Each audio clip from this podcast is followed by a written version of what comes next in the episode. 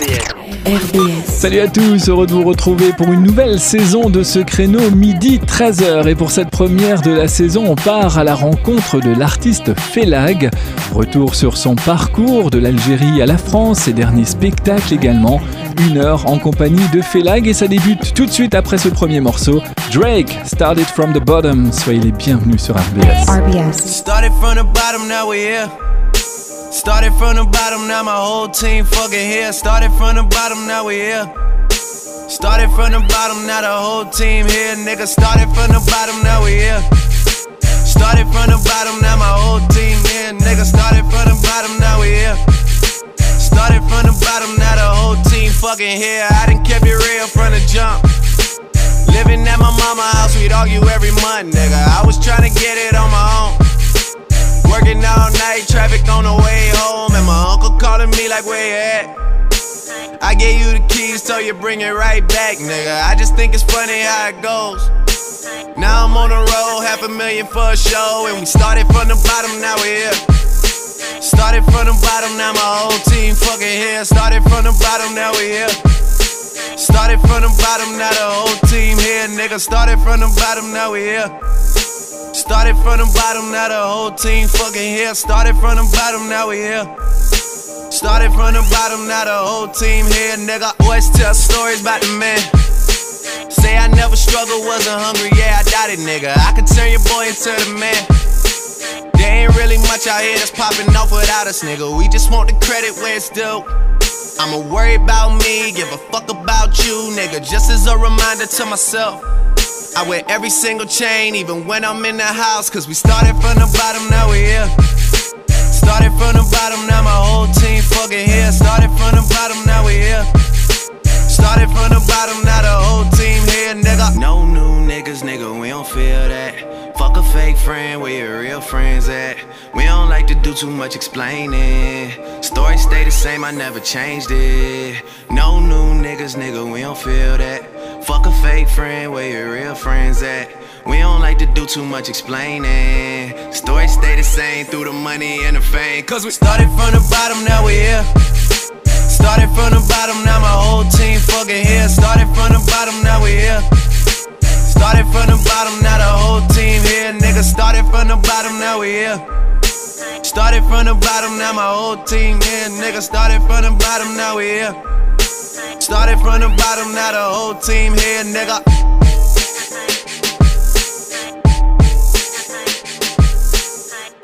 R B S.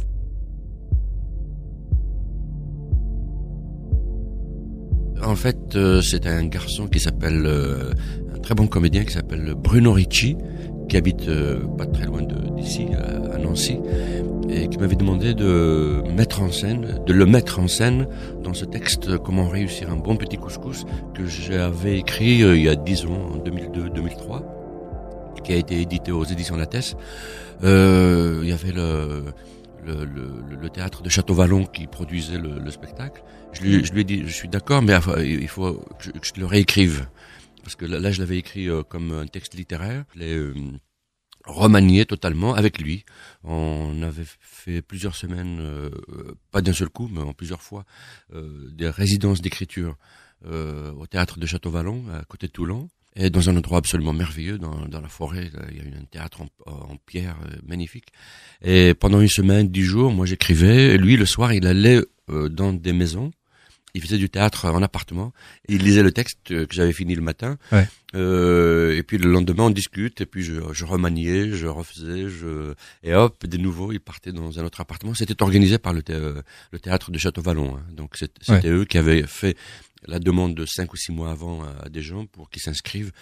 Et on avait eu beaucoup, beaucoup de... de c'est de... original, hein, ouais, en tout cas. Ça a marché très bien. Alors les ouais. gens, ils préparent des... Quand c'est des... chez des Maghrébins, ils préparaient des, des petits gâteaux, du thé. Quand c'était chez les Italiens, ils faisaient des pâtes. Ils, ils nous accueillaient formidablement bien. Et on était accueillis par des, des vieilles familles françaises aussi, du Var, qui nous faisaient des, des, des repas merveilleux. Ils invitaient leurs copains, hein, les, ouais. les amis, les voisins. Ils étaient quarante, cinquante parfois dans l'appartement. Et euh, nous, on arrive, on met les projecteurs. On, euh, Bruno mettait son pupitre, il mettait le texte, et puis hop, il était éclairé, il y a un technicien dans la maison. Et euh, après, je lui dis non, non, il y a ça, ceci marche bien, ceci ne marche pas. Et, euh, le, le lendemain, on remaniait, de, de, de, et c'est devenu comment réussir un bon petit couscous avec Bru, Bruno Ricci, qu'il a joué effectivement pendant trois ans de, dans toute la France. Ouais. Et au bout de trois ans, comme euh, ça commençait un peu à, à, à s'arrêter au niveau des demandes. Euh, moi, j'ai eu une idée, de, c'était de, de faire un spectacle autour du choc des civilisations de, de euh, Huntington, ce fameux choc euh, entre l'islam et le monde euh, qu'il prédit, en fait, beaucoup plus ouvert que ça. C'est plutôt le choc des cultures, ouais. Mais dans lequel l'islam euh, et l'Occident prennent, prennent une, gros, une grosse place. Et donc euh, ça fait très très peur, c'est du euh, c'est du euh, c'est du futur euh, immédiat euh, ouais. assez euh, angoissant. Ouais. Et donc et comme avec tout ce qui se passe dans la vie aujourd'hui euh, par rapport à toutes ces peurs des uns des autres, euh, les attentats, et cetera. Le, le, le communautarisme, l'enfermement des communautés sur elles-mêmes. Je me suis dit, il faut que je fasse un, un spectacle qui désamorce tout ça, qui ouvre ça, qui humanise ça, et qu'on montre que ch- chacun a peur de l'autre, ouais. en, en fait, et que si on se parle, si on s'ouvre, si on se regarde, si on, euh, en connaissant l'autre, on a moins peur, on a beaucoup moins peur. Et donc, euh, choc des civilisations. Et je me suis euh, souvenu du, du couscous. Je me suis dit, ah ben tiens, je vais repartir là-dessus. Choc des civilisations en partant de quelque chose qui est convivial, qu'on partage, et qui me permet, moi, en tant qu'acteur en plus, de me donner une, une aisance, plein de choses à faire, ouais. et cetera, à pouvoir partir comme quand on est dans la cuisine, et quand on parle, on fait la cuisine pour quand on invite des, des amis. Cuisine euh, ouverte, comme ça, avec les gens. Cuisine ouverte, on se raconte ouais. des blagues, on, ouais. on boit des coups, euh, on, on rajoute des, des choses, et cetera. Comment tu fais ça, je fais ça, et cetera. Et puis, ah ben, tu sais, t'as lu le journal. Hop, on part sur une digression. Ouais. Voilà, donc euh, je suis parti de, de, de ça pour arriver à, à ces petits chocs des civilisations. Je me suis éloigné du texte de base pour en faire euh, un acte, on le voit, parce que chez Bruno, lui, il n'avait pas de décor du tout. Dans la mise en scène, il avait trois, ta- trois tapis. Je le faisais passer en fonction des situations dans un tapis ou dans un autre. Ouais. Et ça me faisait énormément rire, euh, et, le, et rire le public que, que Bruno Ricci, qui est euh, un Italien, ouais. euh, un Français d'origine italienne, euh, arrive et dit euh, « Nous les Maghrébins ».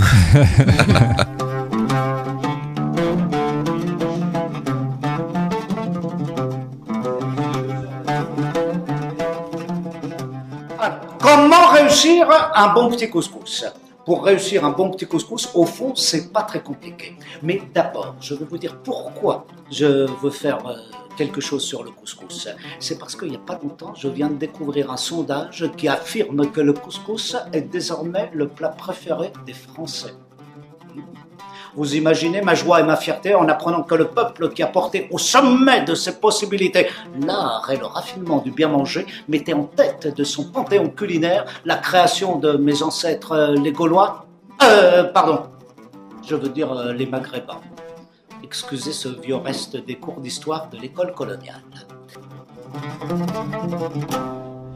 Alors, il faut qu'on mette euh, quelque chose de clair tout de suite. Euh, je dis toujours « je ». Dans mes spectacles. Mais c'est pas forcément vous. Voilà, c'est, ça c'est absolument ça. Ouais. C'est le jeu est un prétexte pour que le spectateur se s'identifie. Les, les gens croient que c'est vrai. Mmh. C'est, c'est une tactique d'écriture pour que le spectateur croit tout de suite à, à une réalité. Ouais. Et, et que et donc à partir du moment où ça, ça m'est arrivé, les gens reçoivent ça beaucoup plus fort encore que si c'était de la fiction. Ouais. Parce que si je disais il. Il est arrivé, euh, là il décroche. C'est, c'est un, un prétexte théâtral qui n'est pas terrible dans cette situation-là. Alors, donc c'est je, donc j'investis ouais. euh, toute mon âme, mon esprit, mon corps dans ce personnage qui raconte euh, c- cette vie euh, terrible, cette anecdote terrible où, où il est dans le train, on va pas déflorer toute l'histoire. Ouais. Et ensuite, moi, j'ai jamais travaillé dans une cuisine, j'ai jamais, euh, je, euh, je suis arrivé, j'étais comédien, je travaillais comme comédien, j'ai continué jusqu'à maintenant à être comédien, ouais. J'ai pas travaillé du tout, euh, je, je n'étais pas clandestin, je n'étais, je me mets dans la peau des clandestins, je me mets dans la peau de celui qui apprend à faire le couscous alors que c'était un intellectuel, il a jamais euh, appris à faire ça. Et tout le reste est inventé, évidemment. C'est de la fiction. Ouais. C'est de la fiction, mais il y a quand même un phénomène, c'est que à partir du moment où on est en empathie avec les autres, avec une époque, avec l'air du temps, euh, avec euh, ce qui peut arriver aux autres, on peut l'investir et en faire euh, comme s'il nous appartenait en tant que comédien. Donc du coup, euh, là aussi, on a l'impression que c'est vrai. J'ai rattrapé le train de justesse. Quand j'ai surgi dans la voiture numéro trois, les voyageurs me remarquèrent immédiatement. C'est pas très difficile, vous me direz. Avec la tête que j'ai, plus la situation est tendue, plus je stresse, plus je stresse, plus je m'enferme, plus je m'enferme, plus je mute, et plus je mute, plus je ressemble au portrait robot de tous les terroristes islamistes de la planète. Il me manquait que la barbe, et ça, les gens la dessinaient eux-mêmes dans leur tête.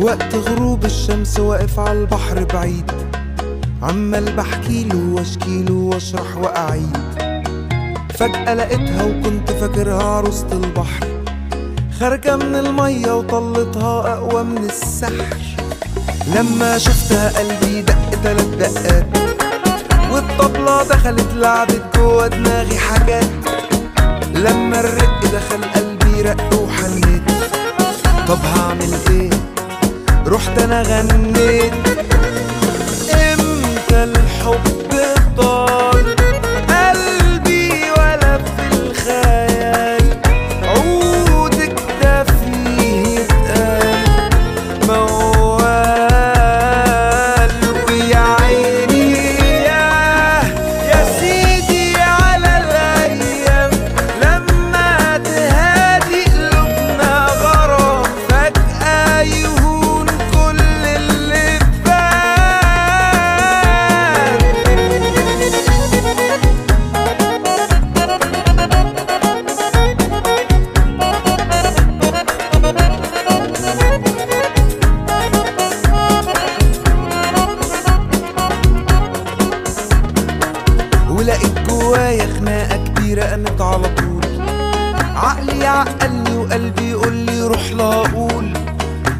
ثواني وكان قلبي طالع كسبان رحت وقلت لها ان انا ولهان امتى الحب طال قلبي ولا في الخيال حبك ده فيه اتقال موال ويا عيني ياه يا سيدي على الايام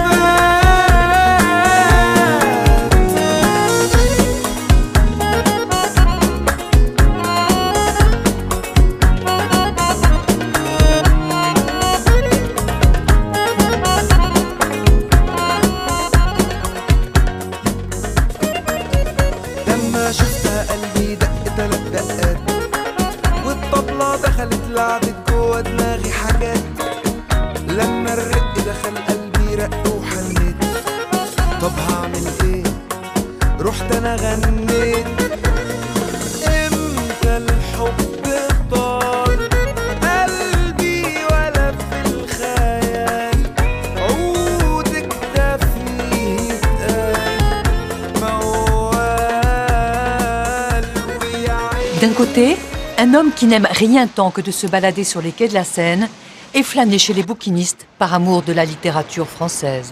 Les livres, l'odeur des livres, les, les livres anciens. Moi, je suis un peu, je dirais, euh, je suis un Algérien vieille France. De l'autre, un exilé qui ressasse sans relâche ses souvenirs d'enfant quand son pays natal était pour lui un pays de cocagne. Et constitué à part égale de ces deux cultures, celui qui est devenu l'humoriste algérien préféré des Français. Les deux cultures euh, sont miennes aujourd'hui. Je les, euh, je les euh, défends, je les assume, je les accepte, je les vis et, euh, et j'essaie de les faire vivre aussi. Ce qui signifie en clair que cet homme-là n'a de cesse d'essayer d'établir des ponts entre ces deux cultures. Son arme, que ce soit sur scène ou dans ses livres, le rire. Le rire qui l'a toujours sauvé de tout, et notamment du désespoir, lorsque, voici vingt ans, la violence islamiste le chassa de son pays. Français, sentez les Algériens qui sont tout autour de vous. N'ayez pas peur. C'est pas tous des terroristes. Le rire, depuis, sur scène, comme exutoire à tout ce qui le ronge ici en France, comme la montée des communautarismes ou encore les travers de ses compatriotes. Messieurs, dames, bonjour. Vos titres de transport, s'il vous plaît. Euh, votre billet, jeune homme. Quel billet? C'est Ramadan, laisse-moi tranquille, il n'y a pas de billet, laisse-moi tranquille. Là, mes précédents spectacles, je euh, racontais l'Algérie. Chez nous, en Algérie, l'amour, les femmes et tout ça, on n'en parle jamais, c'est interdit. Ce qui fait que tout ce qu'on ne dit pas là, ça sort là.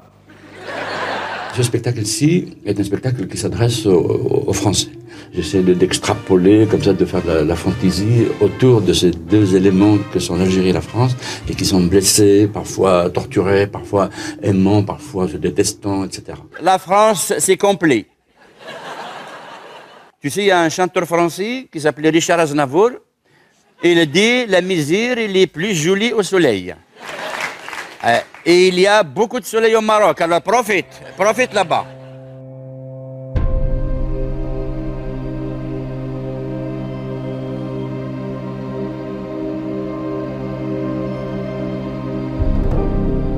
Peut-être parce que je suis un peu privilégié par le fait que je suis dans un milieu culturel extrêmement ouvert, et, etc.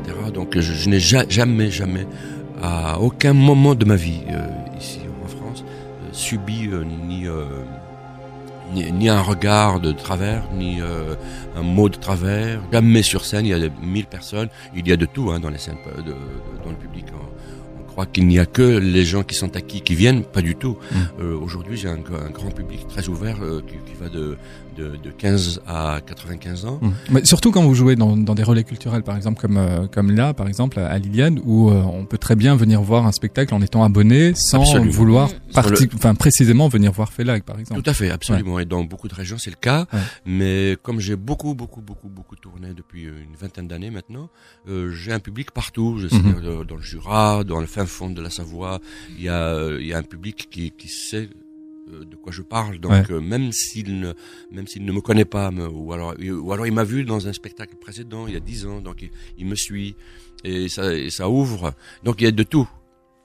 Et parfois je discute avec les gens avec, euh, après le spectacle et, et jamais j'ai entendu un, ouais. un une interjection, un, un mot de travers, ou une euh, ou une euh, injonction, ou une euh, ou quelqu'un qui soit sorti en claquant la ouais. sa, sa banquette. Euh, non, non, parce que je crois que c'est, c'est au théâtre, en tout cas, en tout cas, c'est l'écriture.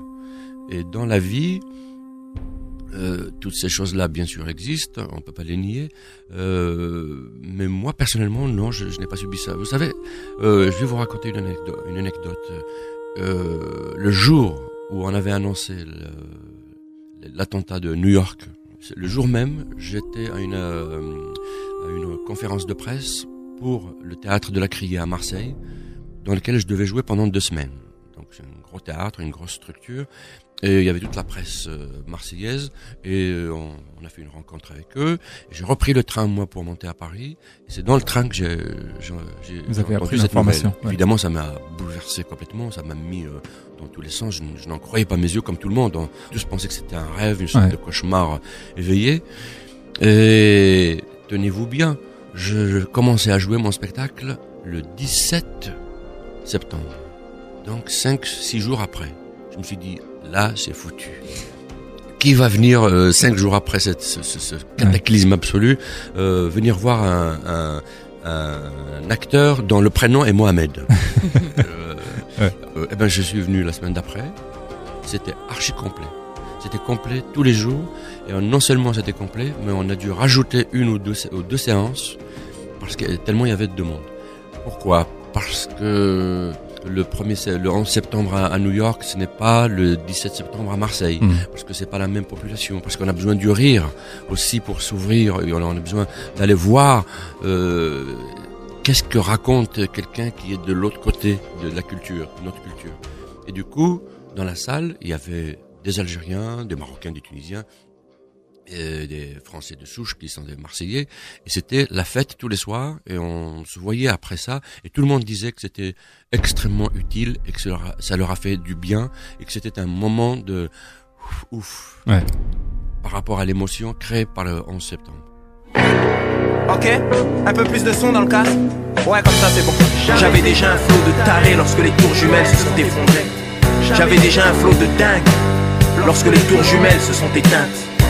Je fus choqué dans mon intime et je vous jure que si je n'avais pas eu la foi, j'aurais eu honte d'être musulman. Après ça, fallait qu'on montre aux yeux du monde que nous aussi nous n'étions que des hommes. Que s'il y avait des fous, la majorité d'entre nous ne mélangeait pas la politique avec la foi. J'avais déjà un flot de tarés lorsque les tours jumelles se sont effondrées. J'avais déjà un flot de dingue lorsque les tours jumelles se sont éteintes. Après cela, on a tous été pointés du doigt. Ils se sont demandé, peut-être qu'ils sont tous comme ça. Les canons se mirent à bombarder Bagdad, et des corps s'effondrèrent en Espagne. Nos leaders se mirent à geindre, et la Suisse sur un plateau de télé, face à un homme d'État, mélangea la politique avec la foi. J'avais déjà un flot de tarés lorsque les tours jumelles se sont effondrées. J'avais déjà un flot de dingue lorsque les tours jumelles se sont éteintes. Je découvris la suspicion. C'est quand un homme a peur et que l'autre en face ne le rassure pas. C'est quand celui qu'on croyait connaître devient soudain celui qu'on ne connaît pas. Les Pays-Bas assassinèrent le descendant d'un peintre de renom. La France continua à dire non. L'Europe se scinda en deux. Les uns et les autres qui ne voulaient pas qu'on confonde la politique avec la foi. J'avais déjà un flot de tarés lorsque les tours jumelles se sont effondrées. J'avais déjà un flot de dingue lorsque les tours jumelles se sont éteintes. J'avais la conviction intime ce septembre deux mille un que, comme avant, il n'y aurait plus rien. Et en un sens, c'était sublime. Le grain disait adieu à livrer. Alors une parole de paix, j'allais pouvoir délivrer. Ainsi tous se reconnaîtraient dans la grande famille de l'humanité qui, naturellement, viscéralement, ne confondrait pas la politique avec la foi. J'avais déjà un flot de tarés lorsque les tours jumelles se sont effondrées. J'avais déjà un flot de dingue lorsque les tours jumelles se sont éteintes. On allait tout déconstruire, déconstruire avec trois D, comme Deleuze, Derrida et Debré. Ni fondamentaliste, ni extrémiste de l'islam ou de la laïcité, mais là, ça devient lourd, je crois. Trop compliqué en tout cas. Et puis moi, je ne mélange pas la politique avec la foi. Et au fait, ce mois-là et le mois qu'a suivi, il y a eu l'album de Jay-Z Blueprint, une leçon. Et le premier classique de Wallen à force de vivre avec celle qui a dit non. Et le bouquin de Jonathan Franzen, Les Corrections. Et moi, moi qui ne faisais rien, qui, qui, qui galérait à la maison. Ah si, je changeais les couches de mon fiston.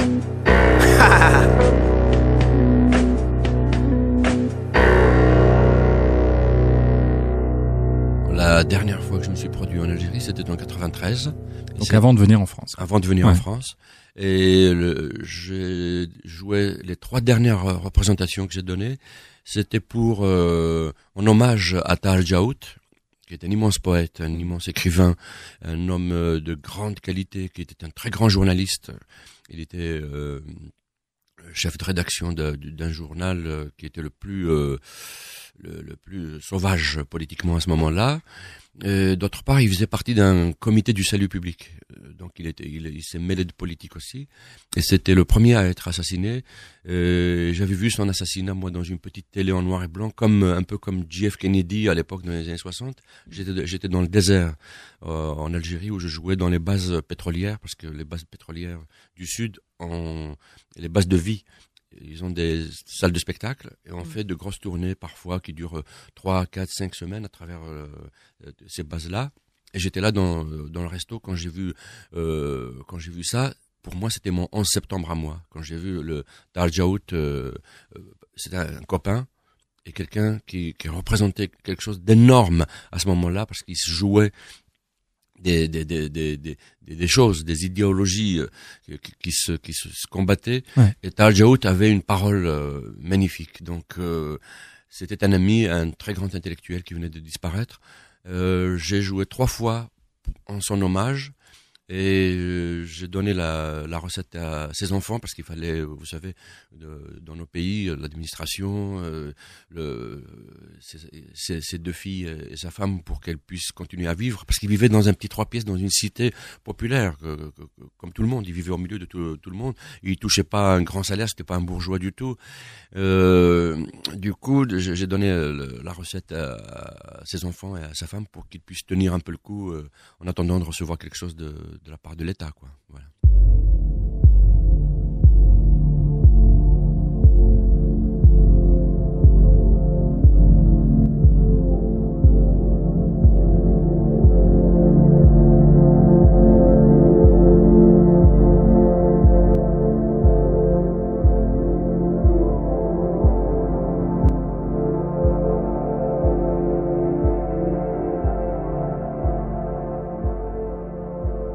J'ai été menacé comme tout le monde, vraiment, vraiment, parce qu'il y a, il y a eu deux cent mille morts et moi je suis toujours vivant et euh, je, je, je touche du bois, mais il y a eu euh, deux cents, trois cent mille personnes qui se, qui se sont exilées.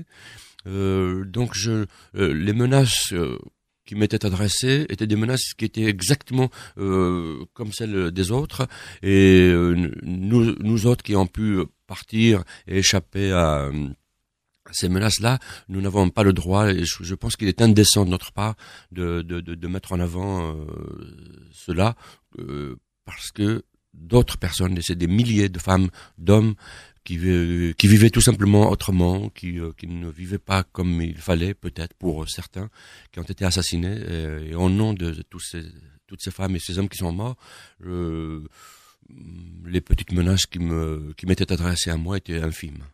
Le pays s'est figé sur la mort, sur les assassinats, sur la peur. Une peur énorme. C'est-à-dire que tout le monde a peur de tout le monde. On a peur du voisin parce que il y a des, des assassinats qui se faisaient euh, partout, dans, tout, dans tous les coins de, du pays. Dans la rue, on vous fait arrêter, euh, on arrête la voiture et on, on vous tire dessus. Il y a des gens qui vous suivent dans les escaliers, ils vous tirent dans le dos. Des gens qui tapent à une porte, la porte s'ouvre, ils savent même, les assassins ne savent même, même pas qui habite à l'intérieur. Ils rafalent. C'était pour créer la panique générale. Donc tout le monde avait peur. Et du coup, euh, tous les euh, tous les arts qui sont des arts, euh, euh, parce que l'art est fait pour être montré, euh, que ce soit la peinture, on pouvait plus exposer, on pouvait plus tourner de films, parce qu'on tourne les films dans les rues, on, on court, on s'arrête, il y a des micros, il y a des équipes, et cetera. La musique, les concerts de musique, c'est un, ce sont des opportunités aussi pour des, as, des assassinats, des, des attentats de masse. Quand il y a trois mille personnes dans une salle, c'est évidemment une un cadeau pour mmh. ceux qui veulent mettre des bombes. Mmh. Donc ce que vous dites, c'est que comme ça, du, que ça du jour arrêté. Au lendemain, la vie s'est arrêtée. La vie, quoi. La vie s'est arrêtée. Ouais. La, la, les gens euh, qui allaient au travail, qui pouvaient encore travailler dans les bureaux, euh, continuaient à le faire, mais de, à, en étant traumatisés. Mais nous, on ne, nos toutes nos structures enfermées, les théâtres mmh. enfermés, les cinémas s'est arrêté de tourner, il n'y a plus de concerts, il n'y avait plus rien. Et donc euh, no, notre vie on dépendait, on, on ne savait faire que ça. On avait peu, on, on savait, on savait pas vendre des pastèques pour euh, se, se nourrir. On n'a pas appris ça. On a appris autre chose, c'est de jouer, de, de, de, d'écrire, de peindre, de, de faire du cinéma. Et là, nos métiers se sont arrêtés et donc on était obligé de partir euh, ailleurs. Beaucoup plus que les menaces, on était obligé de quitter le pays pour trouver du boulot. Ouais. Vous, a, vous l'appelez comment euh, vous, vous dites quitter le pays, vous appelez ça un exil, une fuite? Quel mot vous, un vous utilisez? Un arrachement. On nous a arrachés de force. Euh, c'est pas de la fuite, parce que la fuite c'est une c'est une prise de conscience, euh, euh, prise de conscience ou une lâcheté. Et là c'est une situation très grave, une situation démentielle qui nous a qui a fait que nous étions obligés de prendre une décision, de s'arracher de ce pays et de partir ailleurs.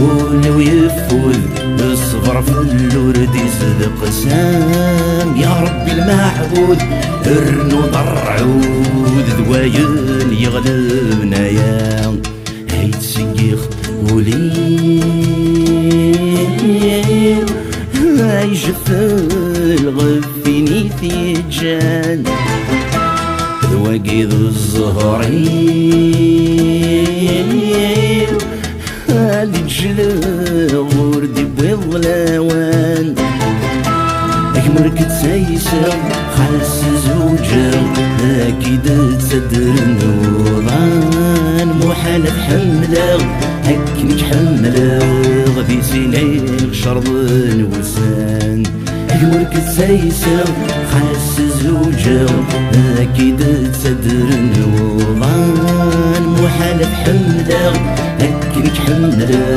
غدي سنين شرض وسان اكمركت سايسر خلص زوجر اكيد تسبه النوضان محال بحمله هكني حمله غدي سنين شرض وسان اكمركت سايسر خلص زوجر اكيد تسبه النوضان محال بحمله R B S ninety-one point nine F M.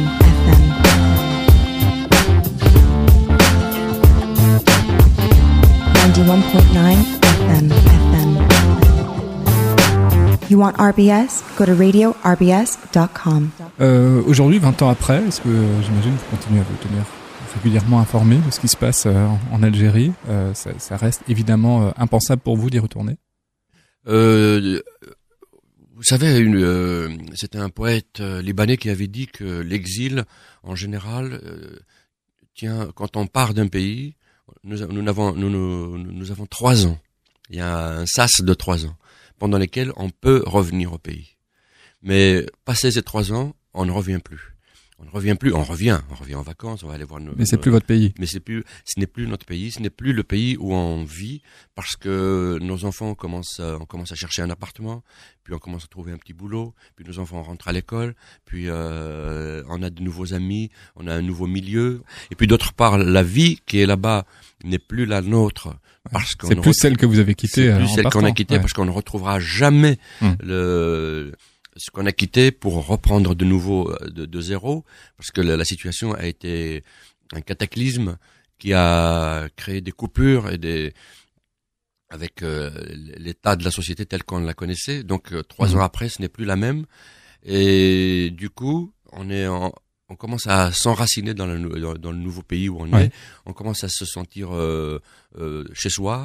Et on commence à créer une carrière, euh, des gens, des amis, un milieu. On commence à aimer le pays où on est, parce qu'au début, on arrive dans n'importe quel pays, on est projeté comme ça, comme une balle de ping-pong qui euh, qui fait des rebonds. Puis après, elle s'arrête, et puis après, elle commence à se sentir bien. Ouais. Et après, euh, on, on ne peut plus revenir en arrière. C'est évidemment beaucoup plus difficile pour ceux euh, donc pour qui leur pays d'origine n'est plus leur pays, mais le nouveau pays n'est pas encore leur leur pays. Oui, peut-être ne le deviendra jamais. Peut-être ne le deviendra jamais, ouais. Voilà, absolument.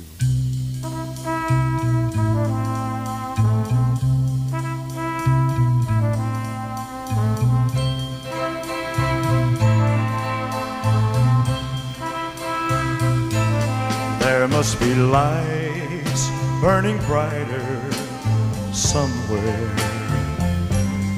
Got to be birds flying higher in a sky more blue. If I can dream of a better land where all my brothers walk hand in hand, tell me why, oh why, oh why can't my dream come true? Oh why? There must be peace and understanding sometime. Strong wind of promise that will blow away all the doubt and fear. If I can dream of a warmer sun where hope keeps shining, oh heaven will be one. Tell me why, oh why, oh why won't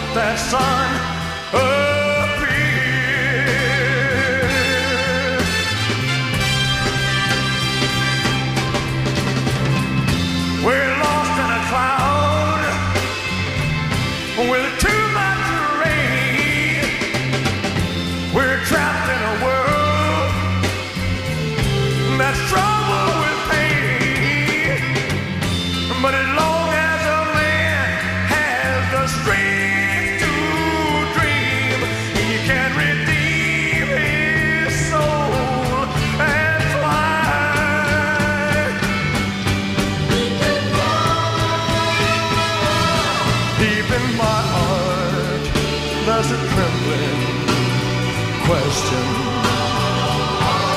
Still I am sure that the answer, the answer is gonna come somehow. Out there in the dark, there's a beckoning candle, oh yeah. And while I can think, while I can walk, while I can stand, while I can talk, while I can dream, please let my dream come true. Oh. Right now, oh, let it come true right now. Oh, yeah.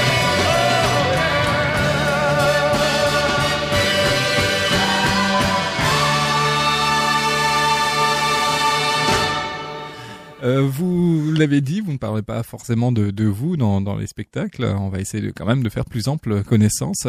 Euh, quel souvenir vous gardez de, de votre jeunesse en, en Algérie? Oh, une jeunesse. euh, D'abord, euh, vous avez entendu ma, la- ma date de naissance. C'est d'ailleurs pour ça que j'ai- voilà, c'est pour- c'est d'ailleurs pour ça que j'ai choisi euh, Elvis Presley pour- comme euh, musique. euh, Ouais. Parce que Elvis Presley a été le premier à me- à m'avoir à moi- à m'avoir mis de l'électricité dans dans dans l'âme. Ouais. Et c'est lui qui m'a euh, chargé d'émotions et de qui m'a donné du mouvement, qui m'a Ouais. donné euh, et d'ailleurs je l'utilise dans mon petit livre que je viens de publier qui s'appelle Un espoir, désespoir.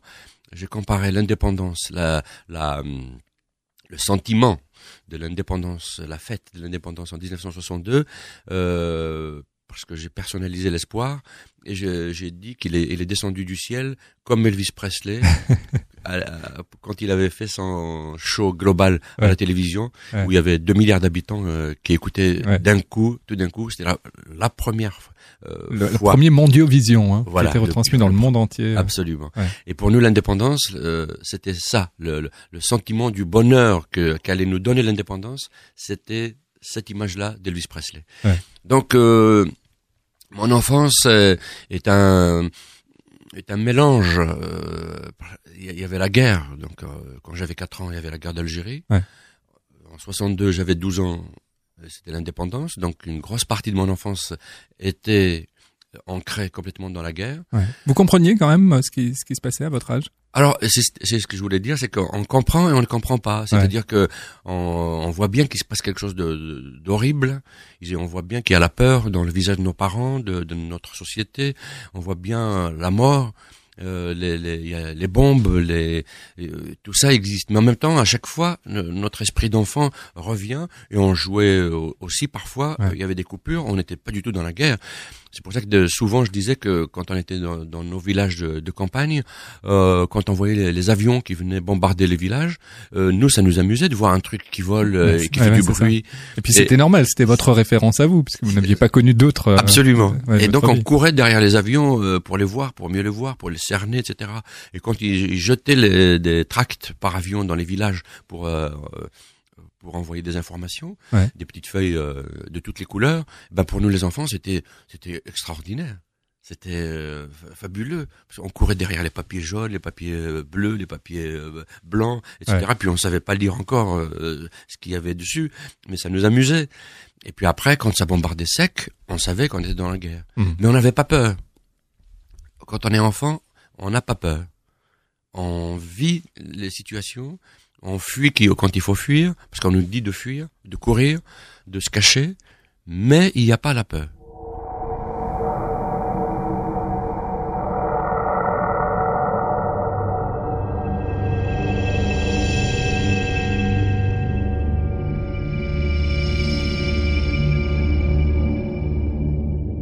Vous savez, à partir de de dix-neuf cent cinquante-six, il y a eu ce qu'on appelait le plan euh, de Constantine. C'est euh, un peu le plan Marshall pour euh, euh, l'Algérie, que la France voulait inventer pour l'Algérie. C'est-à-dire qu'ils ont vu euh, euh, la guerre, la révolution euh, aller euh, trop vite, qu'elle allait déstabiliser totalement la société euh, coloniale. Ils ont commencé à essayer de rattraper le retard. C'est-à-dire que euh, l'enseignement était devenu obligatoire. Ils commençaient à, à construire des cités, des petites entreprises, euh, des écoles dans les montagnes, dans les petits villages reculés euh, qui n'existaient pas avant, ouais. et cetera. Donc à partir de là, euh, la réaction euh, était plutôt bienveillante. Euh, donc nous on recevait les, les, les petits pains au chocolat à dix heures pour le goûter, on avait un verre de lait, euh, à Noël on nous donnait des oranges, du chocolat et des petits cadeaux, euh, parce que c'était une politique, il y avait des ordres pour ouais. que ce soit fait comme ça, pour essayer de calmer les choses, pour, pour dire que la France faisait des choses pour l'Algérie, ouais. et cetera, et qu'il fallait arrêter... Euh, il fallait gagner euh, vite le, le, le, le, par le, le, le, la générosité, enfin pas la générosité, mais peut-être un autre mot, je sais pas. Euh, donc moi je me souviens très bien quand euh, je suis allé, je suis allé à l'école en ville, j'avais huit ans. Je recevais des, euh, j'étais un premier de la classe, euh, donc je recevais des très beaux euh, livres avec des images. J'étais, j'ai failli tomber par terre quand j'ai vu le premier livre avec des images. Euh, je l'ai lu au moins quarante mille fois. Euh, ensuite, euh, je suis allé habiter dans une cité où il y avait des quatre-vingt-dix pour cent étaient des Français, euh, entre guillemets, des Européens. La, la, la société algérienne euh, dite européenne était composée de de, de Vietnamiens, de, de de Polonais, d'Allemands, euh, enfin de, tout ça. Et donc dans la cité, il y avait, euh, c'était, c'était une cité de où il y avait des facteurs, des chefs de gare, des, des petits fonctionnaires. Des, euh, donc ça se passait très très bien entre nous. Hein. Il y avait la guerre, dès qu'il y avait de gros attentats, il y avait des tensions, on se regardait un peu de travers, on ne, on ne savait plus comment on se regardait entre voisins, et cetera. Mais nous les gamins, on jouait au foot ensemble, on, on allait à, à la plage ensemble dans les bus, on nageait, on revenait le soir, on, euh, ça se passait comme ça. Ouais. Vous aviez évidemment pas, à, à huit ans, l'impression d'être acheté par euh, ces livres d'images dont vous parliez ou euh, ces petits cadeaux. Non, non, pas du tout. Vos parents, vous en parlaient ? Non, pas du tout. Non les, plus. Les parents non plus. Moi, mon père était dans les réseaux euh, secrets F L N, donc euh, et je le voyais très très rarement. Et ma mère était euh, était à la maison, elle était euh, euh, femme de maison, donc elle était analphabète, mais elle faisait partie aussi de de ce groupe-là. Euh, mais il n'y avait pas une, une la conscience de, d'en parler aux enfants. Il faut ouais. surtout pas en parler aux enfants. Ouais. Euh, c'est C'était ça. Ouais. Euh, après le, la guerre, donc euh, après cette, cette guerre d'indépendance, vous, vous avez, change, vous avez euh, senti un, un vrai changement du haut de vos douze ans, du coup. Le, le, le grand changement euh, qu'il y a eu, euh, qu'il y a eu euh, en dix-neuf cent soixante-deux, c'était déjà de voir partir. Nous, quand on avait douze ans, on comprenait pas très bien. On a fêté l'indépendance comme des malades, mais en même temps, euh, on comprenait pas pourquoi tout le monde partait. C'était un arrachement terrible. On nous arrachait nos copains, nos copines, ouais. nos voisins chez qui on allait prendre un café au lait le, le soir, chez qui on allait regarder la télé. On était euh, parce que on a, nous on n'avait pas la télé à la maison, donc euh, on allait euh, à dix, quinze, euh, à, à six heures, il y a un film, euh, et donc on s'en allait s'asseoir et, et la dame, Madame Michel, euh, qui nous faisait du thé, du, du café, des petits gâteaux, et on regardait le film euh, chez notre copain. Ouais. Et puis à, tout d'un coup, subitement, d'un seul plus, coup. Quoi. Oh, il y a une camionnette qui arrive, il balançait des, des petits meubles misérables, enfin importants, des choses qui, qui leur tiennent à cœur. Euh, et puis les, on voyait nos copains, nos copines de, derrière des camions et qui partaient. On ne savait pas où, pourquoi, euh, ni ce qui se passait. Et, et une semaine après, c'était le vide absolu de tout un monde qui était là avant et qui ne l'est plus, qui n'est plus là.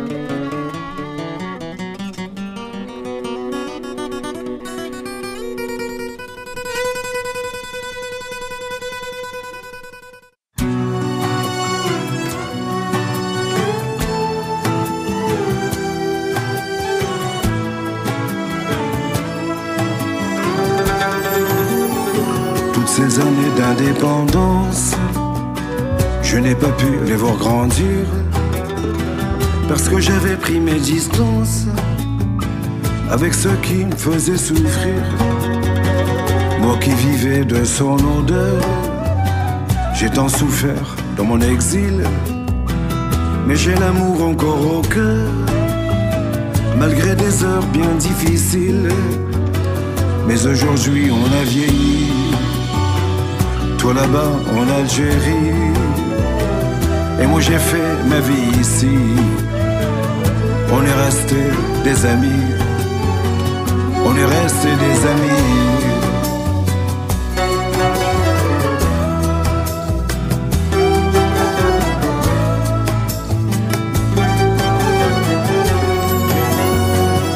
جيران وتعاشرنا عشنا مع بعض في دار وحدة، لكن المكتوب فارقنا واليوم الله يجمعنا. هيا نديرو السلام ونسيرو إلا الأمان، ربي هو اللي سيرنا تصفى القلوب تنحلق بنا.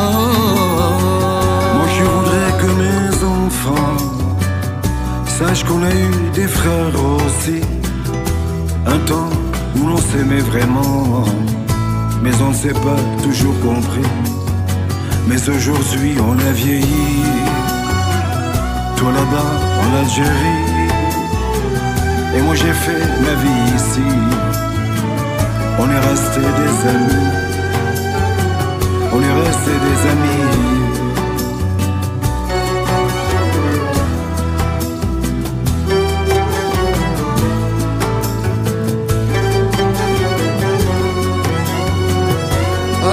نديرو السلام ونسيرو إلا الأمان، ربي هو اللي سيرنا تصفى القلوب وتنحل بينا.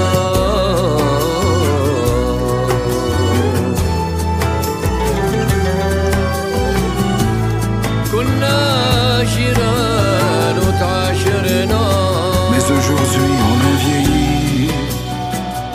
Toi là-bas en Algérie, et moi j'ai fait ma vie ici. On est resté des amis, on est resté des amis.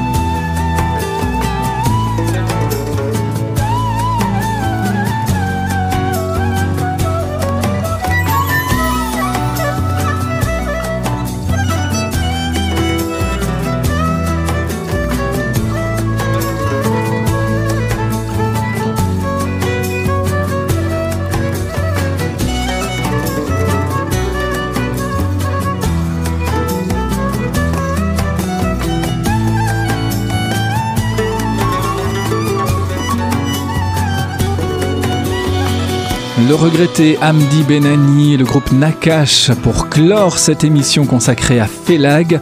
Merci de nous avoir suivis. Tout à l'heure à seize heures, ne manquez pas la première de la saison du seize dix-huit avec Pierre Lirman. Et nous, on se retrouve demain à midi. Bonne journée sur R B S.